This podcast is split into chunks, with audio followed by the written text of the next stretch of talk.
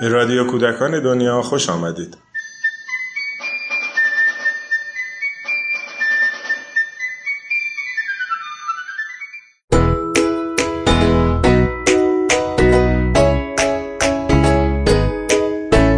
سلام یک تجربه امروز رو از مریم محمدی میشنویم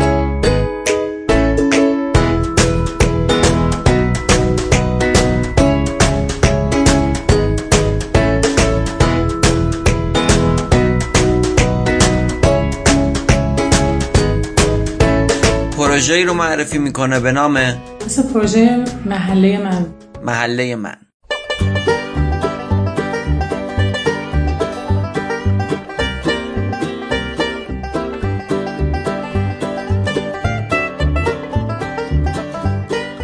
پروژه محله من رو با بچه هایی که توی رده سنی 8 سال بودن من پیش بردم و البته یک پروژه مشارکتی بود بین گروه علوم و گروه هنر. توی سن هفت سالگی هم من با اینها کلاس داشتم به عنوان تسهیلگر کنار اینها بودم. با بچه ها اول از همه روی خودشون و اینکه من کی هستم شروع کرده بودیم به گفتگو کردن و در ادامه تکمیل پازل هویتی بچه ها از اینکه خب حالا من خودم رو شناختم به دسترسی پیدا کردم به اینکه غیر از یک بدنی که دارم یک مشخصه های اخلاقی و رفتاری هم دارم.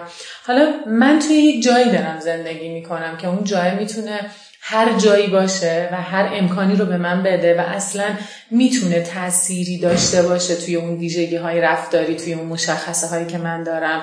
مثلا آدمی که توی قاره آفریقا زندگی می‌کنه با آدمی که توی امریکا زندگی می‌کنه احیانا می‌تونه تمایزهای رفتاری داشته باشه به لحاظ اون موقعیت بومی و محلی که توش داره زندگی می‌کنه. و این کوچیکتر هم میشه. مثلا دو تا دوستی که کنار همه و تو دو تا خانواده یا یه محله کوچیکتری دارن زندگی می‌کنن.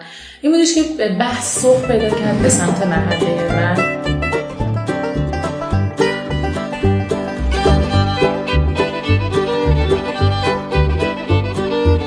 یک شناختی نسبت به محله های کوچیک و به محله های بزرگتر خودشون پیدا کنن.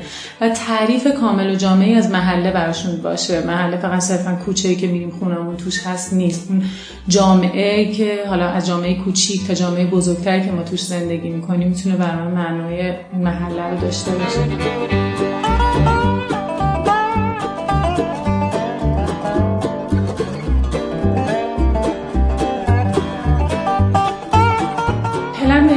پیش رفت که خب ما مرحله به مرحله با بچه ها گفته گروه پیش بردیم. اصلا از روی یک نقشه بزرگ اومدیم شروع کردیم که این نقشه چیه؟ حالا اون جاییه که من دارم توش زندگی می‌کنم. می‌تونست ایران باشه یا حالا هر جای دیگه باشه. بعد این ریز شد. ریز شد و رسید به اینکه خب ما یک محله های کوچیکی داریم که می‌تونه از اتاقم باشه از جایی که دارم توش درس می‌خونم جایی که دارم توش کار می‌کنم و جایی که اصلا توش دارم زندگی می‌کنم.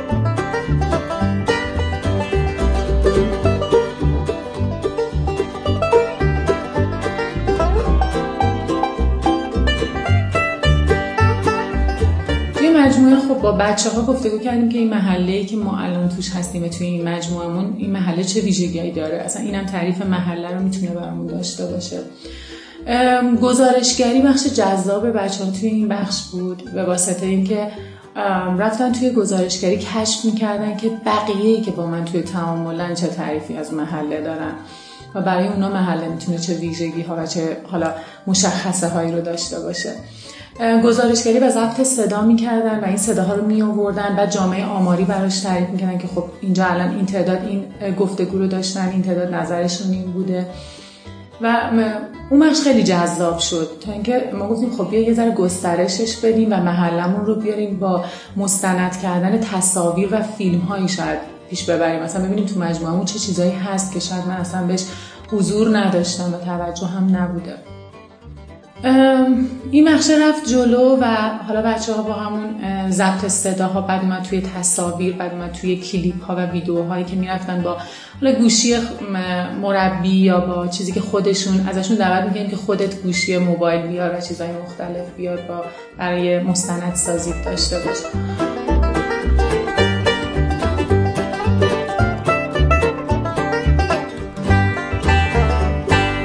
رفته رفته اینو بردیم جلوتر که خب این محله کوچیک مجموعه منه که من تو تعامل با یه سری از آدما هستم. اگه بخوام اینو یه ذره بستش بدم و یه پله برم جلوتر محله بعدی احیانا کجا میشه؟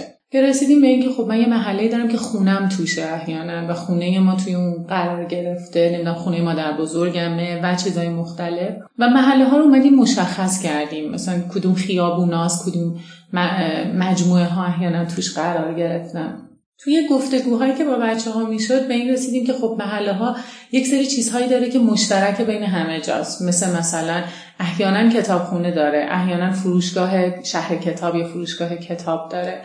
احیانا آب میوه فروشی یا بستنی فروشی داره. کلا مشخص کنیم که چه چیزهایی وجود داره و بعضی از بچه ها به این شکل بود که حتی محله ما پارک نداره. و توی این گفتگوها می‌رسیم که میشه یه محله هایی باشه که پارک نداشته باشه ولی بهش مثلا یه چیز دیگه داشته باشه که محله دیگری نداره. و دیدیم که این تمایزه و این حالا توی این گفتگوه در میومد یا این تفاوته توی گفتگوها با بچه ها شکل می‌گیره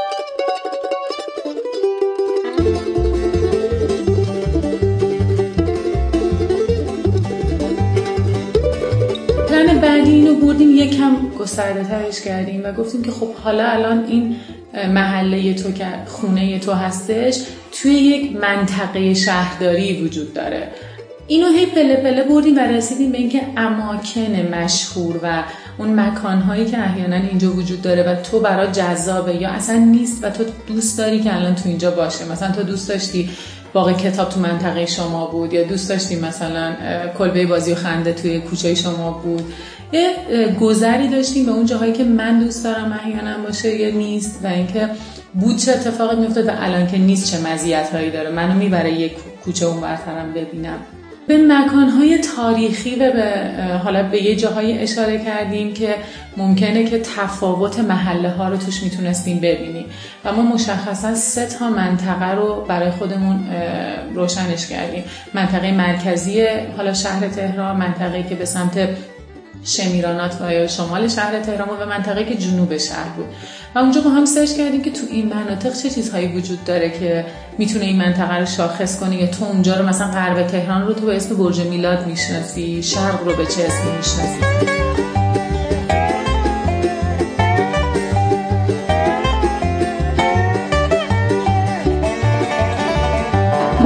بازدیدهایی رو داشتیم. از موزه ها از جاهای حالا مهمی که توی اون مناطق بود از پارک هایی که خود بچه ها دوست داشتن به نظرشون خب این من شاخص این منطقه است برام. بچه ها می‌رفتن توی تعامل با پیاده روهایی که توی اون منطقه هستن و آدم شما چند سال توی این منطقه زندگی می‌کنین؟ از اول اینجا بودین چه تغییری کرده؟ چه چیزهایی بوده که نبوده مثلا قبل تر توی این منطقه؟ بعد می‌رفتم پیش بنگاه یا معاملات ملکی یا مشاور املاکی ها و می‌گفتم اینجا خونه متری چنده؟ من اگه بخوام اینقدر پول دارم می‌تونم خونه بخرم. یا حتی می‌رفتم توی پیتزا فروشی اون منطقه. و جالبه یه خاطره که یادمه یکیشون گفت مثلا نمی‌خوام فیلمم اینجا باشه. چرا؟ چون پیتزا فروشی پلم شده بود و بچه ها معنی پلم رو نمی‌دونستن. و گفتن یعنی گرون فروشی کردی یعنی جنس بد دادی دست مردم. بعد اون از دغدغه شهرداری و اون چیزهایی که براش بود می‌گفت. و این بچه ها رو می‌برد که ای پس تو مناطق و محله های همچین چیزهایی هم هست. یعنی کسبه یا آدم هایی که در زندگی می‌کنن با یه همچین مسائلی هم روبرو هستن.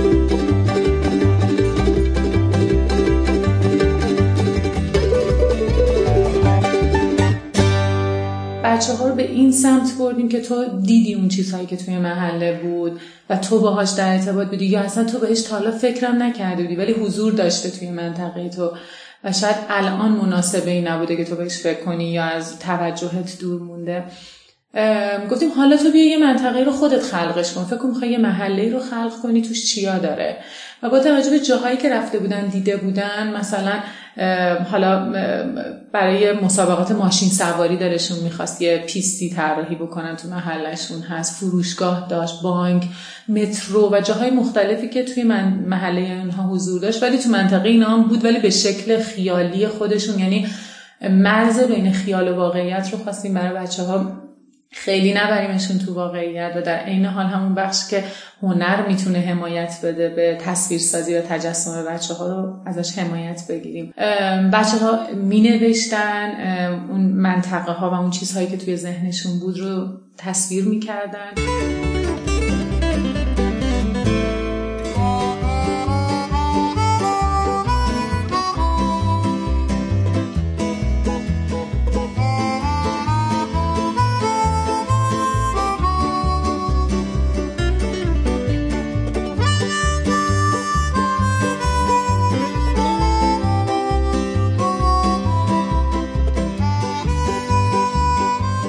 در نهایت محله رو با مشارکت همدیگه درست کردن که هر بخش یا هر گوشه ای از اون یک چیزی که خودشون می‌خواستن رو با حالا همفکری همدیگه در می و در این حال به این شکل بود که توی یک محله احیانا پلیس ما داریم احیانا کلانتری داریم احیانا شهردار داره منطقه و اصلا که شهردار کیه و چی می‌تونه باشه راجبش گفتگو می‌شد.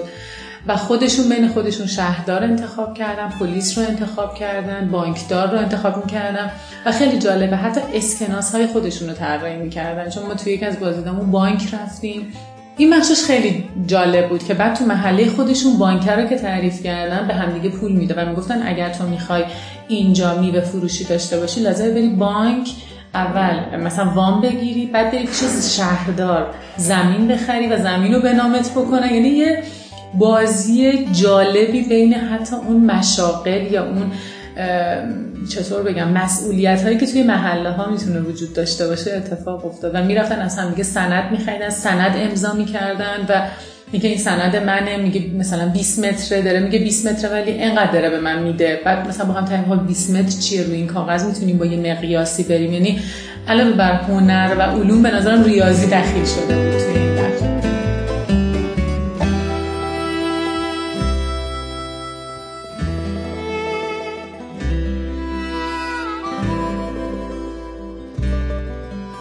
و در نهایت کاغذهای بزرگ متری به اینها داده شد و اینها فکر کردن که خب تو دوست داری محلت اصلا مستطیل باشه یا می‌خوای ال باشه یا می‌خوای مربع باشه. طراحی اون محله و اون شکل بیسش رو هم با هم دیگه در آوردیم. اون ساختمون ها روی اونها جایگذاری می‌شد و یک پروژه که دو بعدی بود که تبدیل به سه بعدی شده بود. یعنی ساختمون ها رو اینها با جعبه ها و چیزای مختلفی با دورریز ها می ساختن اون چیزی که تو ذهنشون بود از اون محلشون تصویر کردن. و در نهایت هم یک نمایشگاهی از روند پروژهشون از ابتدا تا انتها چه به شکل همون ضبط صداها و تصاویر و ویدیوهایی که گرفته بودن چه اون چیزهایی که خود مربی در کنار بچه ها مستند کرده بود. از نمایشگاه عکس نمایش ویدیو به شکل حالا ویدیو آرت و اون پروژه بسری یا حالا اون آرت ورکی که در نهایت داشتن رو برای خانواده توی یک روز به نمایش گذاشتن و پروژه به این شکل تمام شد.